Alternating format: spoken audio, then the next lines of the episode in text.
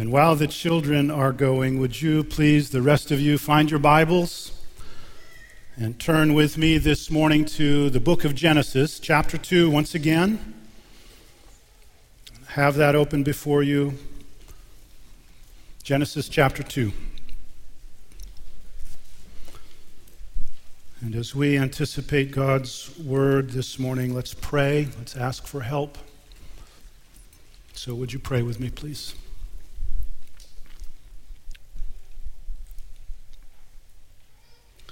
Father, we do ask now for your grace. We know that you are eager. Your posture towards us is one of gracious love, eagerness to bless. Father, we, we're here in anticipation. We, we're here in some measure of excitement. What are you going to tell us today? What are we going to hear from you today? And so, Lord, we thank you for the privilege. I thank you for the privilege of being able to speak your word. We thank you for the privilege of being able to hear your word. And yet, at the very same time, we're aware of privilege, we're aware of our desperate need.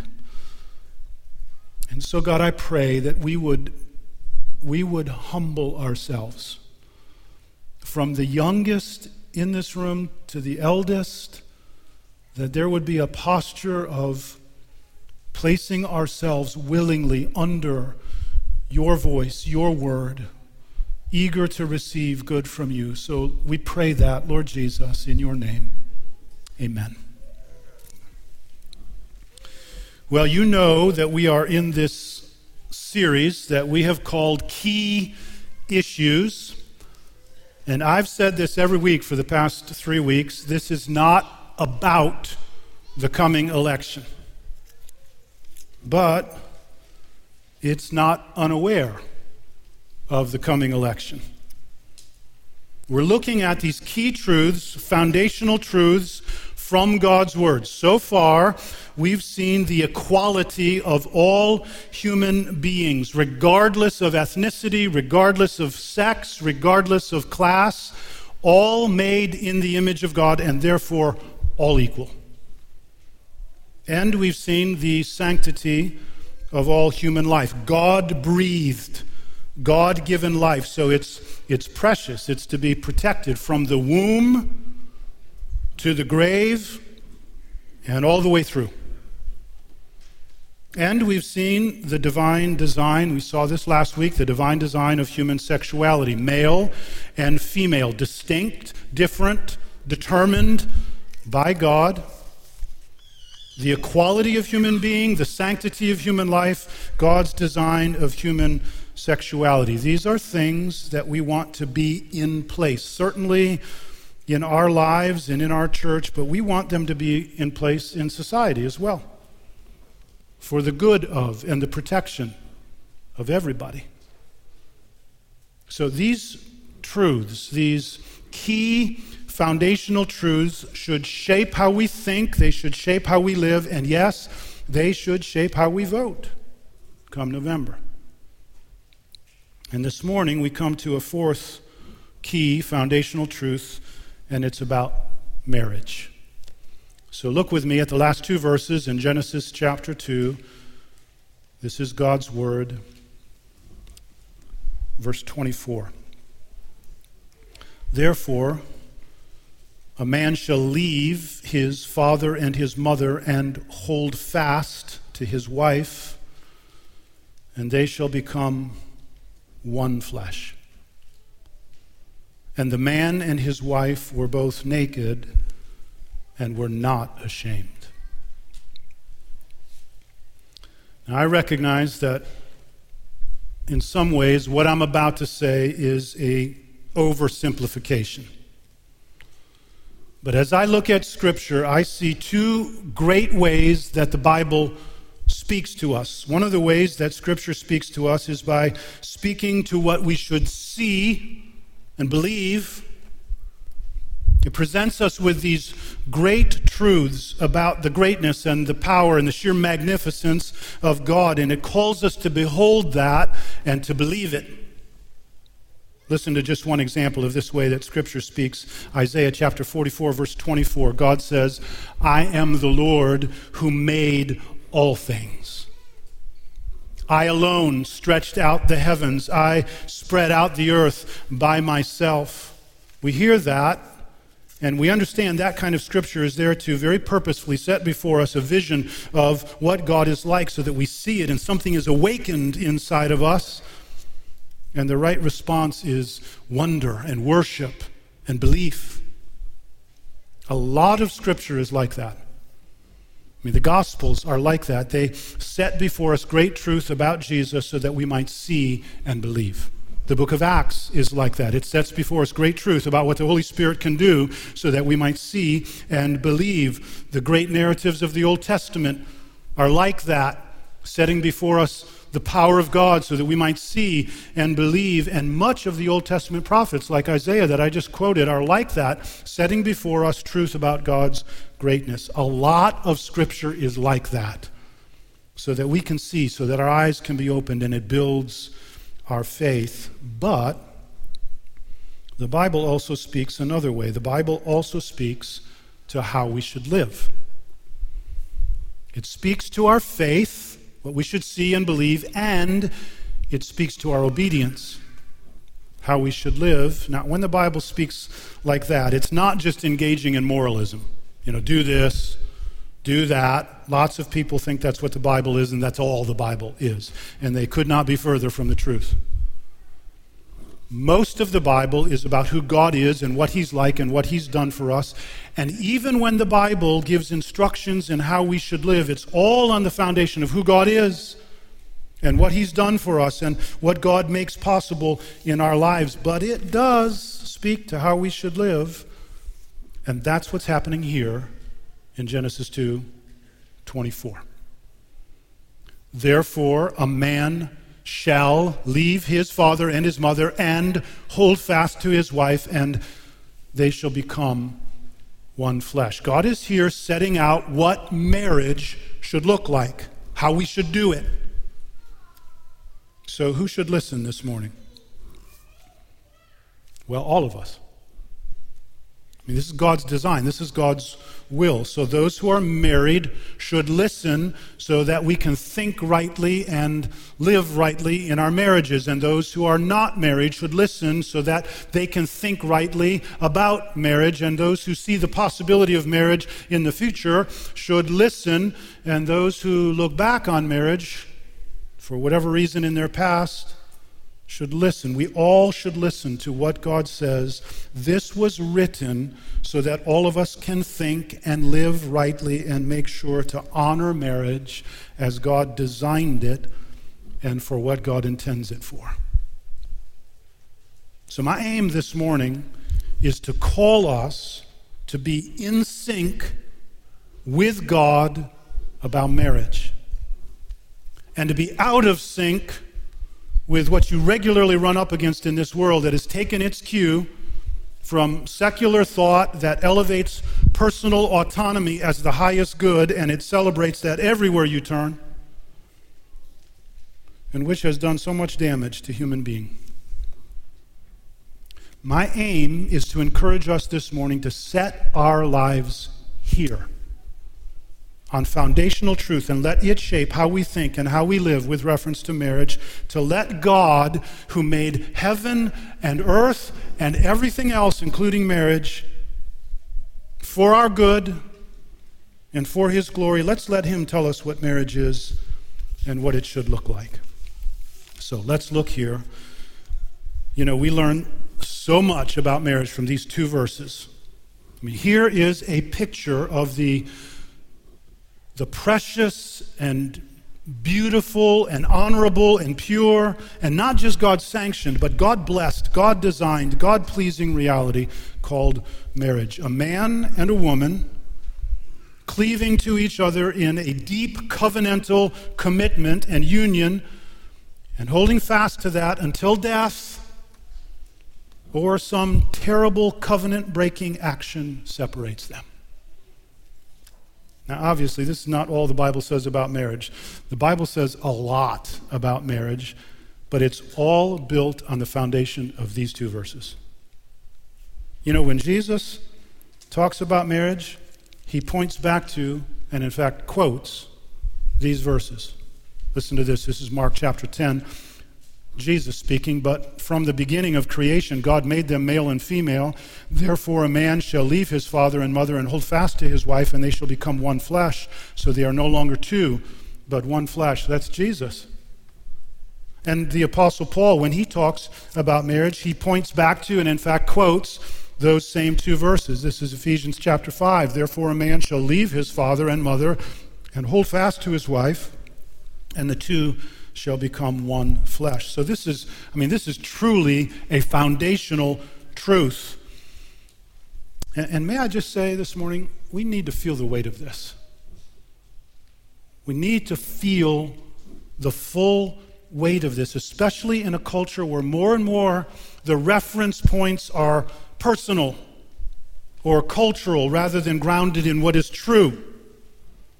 More and more, the key drivers with reference to marriage or sexuality are personal freedom as opposed to anything that might be actually grounded in truth. And I don't want us uh, as a church, as, as believers, to be kind of constantly in some defensive position, always pointing to the you know, unraveling of the moral fabric of society. The position we should be taking is that of something really good. And yes, when that good is abandoned, that opens the door to all kinds of hurt, all kinds of harm, but fundamentally there is something so good here. And so, for our good and for the good of society, we need to let what God says about marriage shape our thinking and our living. So, like last week, I want to just make four very simple observations from these verses. Let's hear what God says about marriage. First, observation number one Marriage is a special kind of relationship between a man and a woman. Please notice how I said that. Marriage is a kind, a special kind of relationship between a man and a woman. So that rules out polygamy multiple husbands, multiple wives and it rules out same sex marriage. Look at verse 24 once again. Therefore, a man shall leave his father and his mother and hold fast to his wife. Now, there's a really important word in that verse. It's the very first word of the verse. Do you see it there? Therefore. That tells us that marriage grows out of God's design of human sexuality. It's not equivalent to human sexuality. You are fully male or fully female without being married. Human sexuality, maleness and femaleness, exists before marriage, but it's clear that marriage grows out of God's design of human sexuality. That's what that word therefore is telling us. So, what's, what's the logic exactly? Well, Genesis 2 is telling us that now, with the creation of the woman, there is now a fit partner for the man. A partner, remember how we said this last week? Corresponding to him. Back up in verse 20, there wasn't one.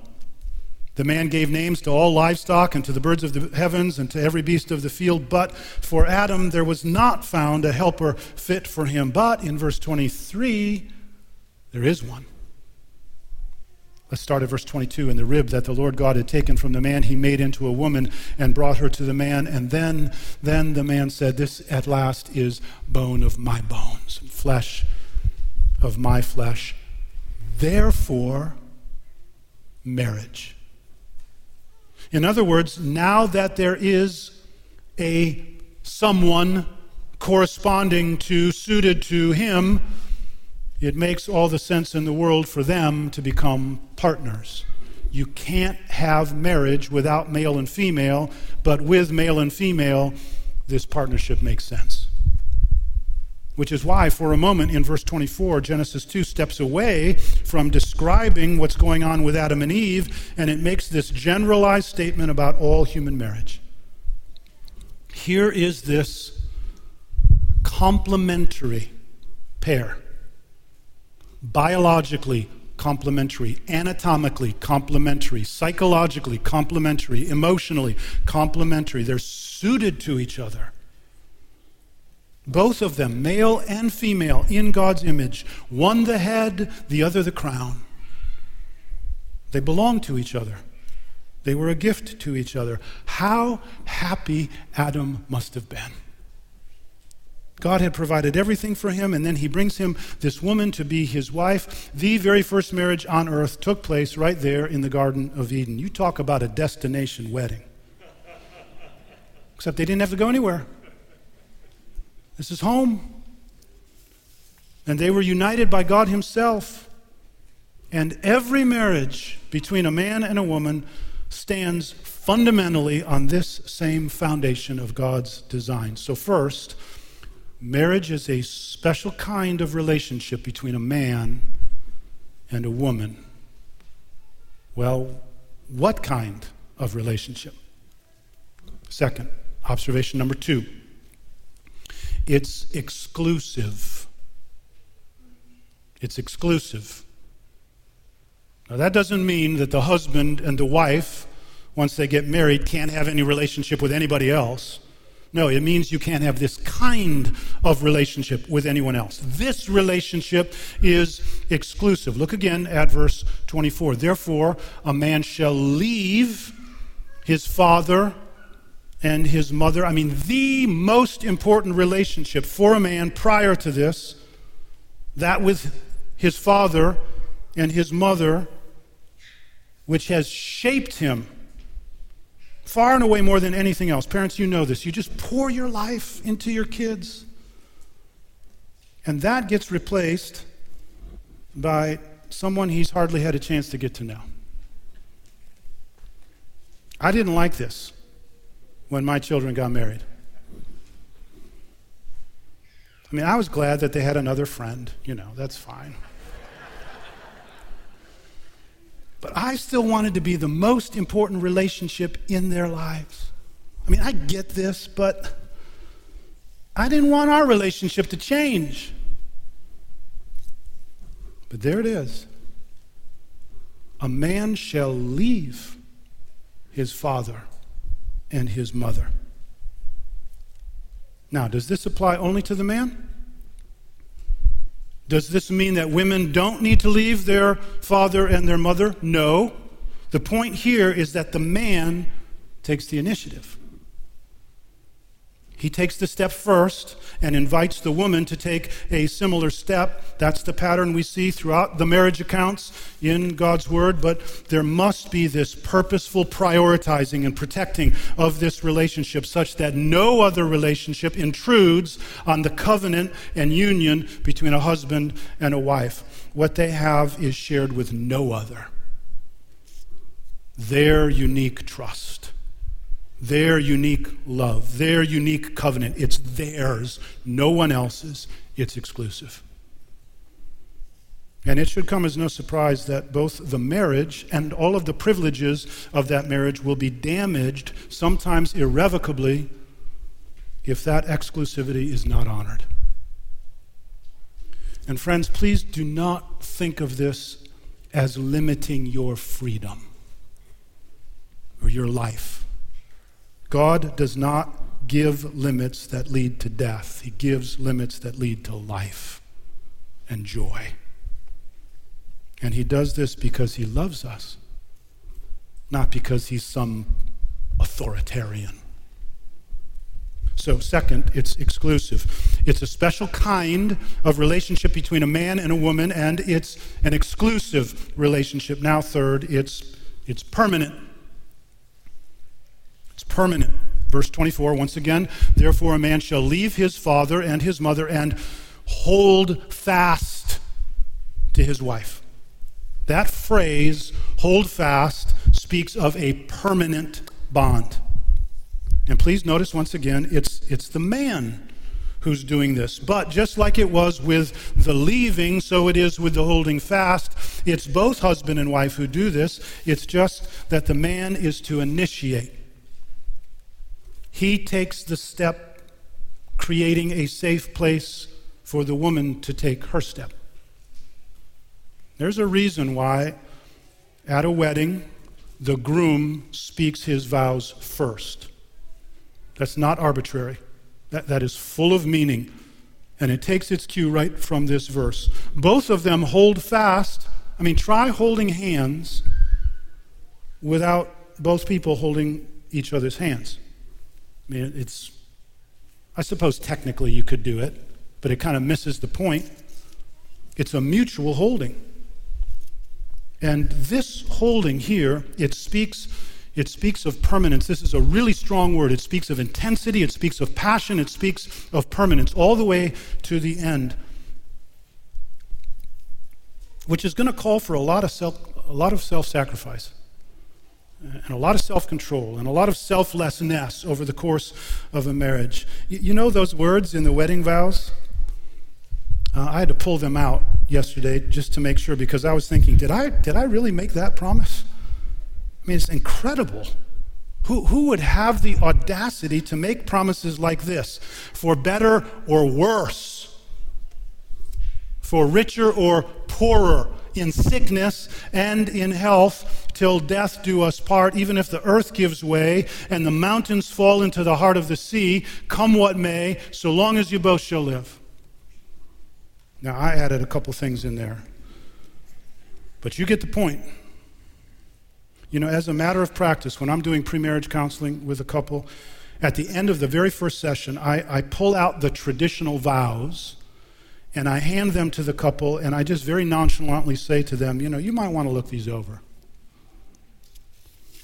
And sometimes, sometimes I tell them, you don't have to use the traditional wording. In fact, sometimes couples beat me to the punch and they say, can we write our own vows? And I say, well, yeah but I want to see them first. And then I tell them there's two things you must include, and if you don't, I will not marry you.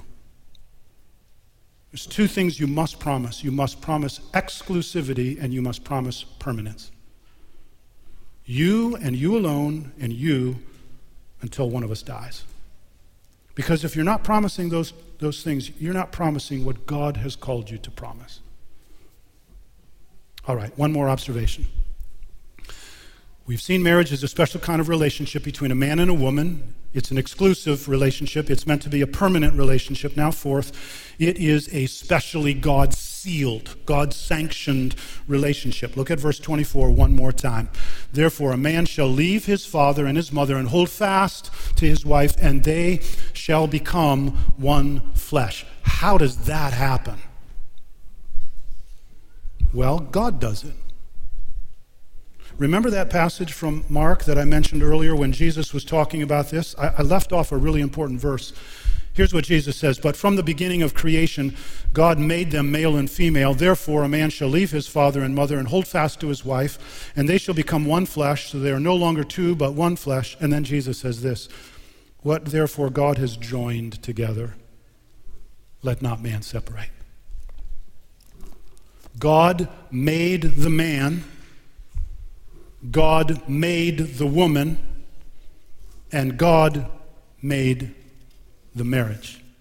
And he continues to perform that miracle of creation every time a man and a woman stand before God and make these covenant promises to one another. Genesis 2:24 is not just about Adam and Eve. It's about marriage. So let's look at that phrase at the end of verse 24 for just a moment. That phrase, one flesh, it's a metaphor. It's a figure of speech. You don't literally kind of melt into each other and become one body. It's speaking of a reality that God makes, a spiritual oneness. I don't know if it was just bad teaching when I was younger or, or just a natural association, but I remember hearing that and thinking that was a reference to physical intimacy in marriage. Actually, it goes the other way physical intimacy in marriage is a representation of this greater thing, this oneness God has joined husband and wife together. He's made something new. There is a union. God creates this, and it's fundamental to his design. And this clear statement in Mark chapter 10 speaks of it what God has joined. And if we see marriage this way, in, instead of seeing it as the world so frequently does, as some you know, kind of arrangement between two independent people, some agreement that they make I tell you, it will make all the difference in how we live out our marriages. I mean, listen to how Paul says this in Ephesians chapter 5. After having talked about Christ's love for the church, this is what Paul says In the same way, husbands should love their wives as their own bodies. He who loves his wife loves himself, for no one ever hated his own flesh, but nourishes and cherishes it, just as Christ does the church because we're members of his body. You see, if that is your mindset, that, that you're one flesh, then there's going to be a collaboration and a care for one another. There's going to be a, a spiritually and emotional oneness with each other. That's what we see there in verse 25, Genesis 2, that verse that kind of makes us blush sometimes. And the man and his wife were both naked and were not ashamed. Again, that's not talking explicitly or exclusively about the physical dimension. That's speaking of openness and care and forness towards each other. It's operating out of this oneness, which moves towards protectiveness and care and freedom toward each other. I'm, I'm here for you, and I know you're there for me. And you can reach me easily when you're afraid or when you're weighed down, and you can count on compassion and care. It won't be perfect, but it'll be there. I'll be there. All of that flowing out of a reality that God made. So, four simple observations about marriage it is a special kind of relationship between a man and a woman, nothing else. It is meant to be exclusive. It is meant to be permanent. It is especially sealed, sanctioned by God. Now, as I wrap this up, let's get real. As we have needed to over these past three weeks, this is God's design, but God's design does not go unchallenged. And marriage has been, along with human equality, along with the sanctity of human life, along with God's design for human sexuality of male and female, marriage too has been a target of sin, such that there are all sorts of deviations from God's design, and every deviation is destructive to human being and to society, without exception. And you hear the voices that say, wait a second. Are you saying that same sex marriage or sex outside of marriage is wrong? Yes. Even if it's between consenting adults? Yes. How dare you? You don't have the right to say that. that that's robbing me of my freedom and my happiness. No, it is not. You see, maybe there's another way to look at this. Maybe God's design and God's limits are there because God is actually eager for your joy and your freedom and your wholeness. And our departure from God's design actually leads to emptiness and brokenheartedness and pain and numbness. Friends, God is a good God and He's a redeeming God. In Christ, God is redeeming all things. Yes, individuals, men and women, but also sexuality and marriage. God's design is good for every one of us. Yes, we're all broken. I mean, really messed up by sin. But Jesus Christ redeems broken people. Jesus Christ forgives real sinners.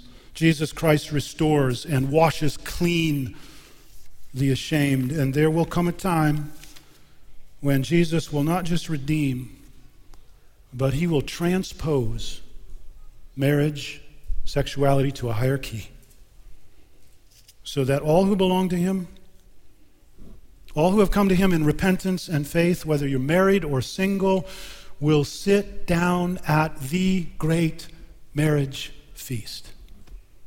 Jesus, with all of His own, men and women, married or single, all fellow heirs of the grace of life. Because after all, that's what marriage has been pointing to all along.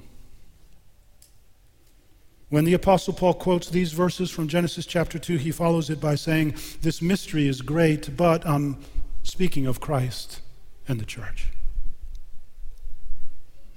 Friends, I don't want to sound like a broken record. But the fact is, as persistent as are the effects of sin in our lives, more persistent are the effects of the redemption of Christ Jesus. As powerful as is the purpose of Satan, more powerful is the purpose of Christ. So, dear ones, let's embrace God's design and let's embrace Christ's redemption of that design in our marriages and for the marriages of those around us. Let's live in the good that God intended. Marriage is such a precious thing. It's not the only thing. It's not the only way to live a life that is valuable and pleasing to God, but it is a precious thing to be honored and held in honor, protected encouraged, supported, promoted this marriage, this design for our good and for God's glory. Amen. Let's pray.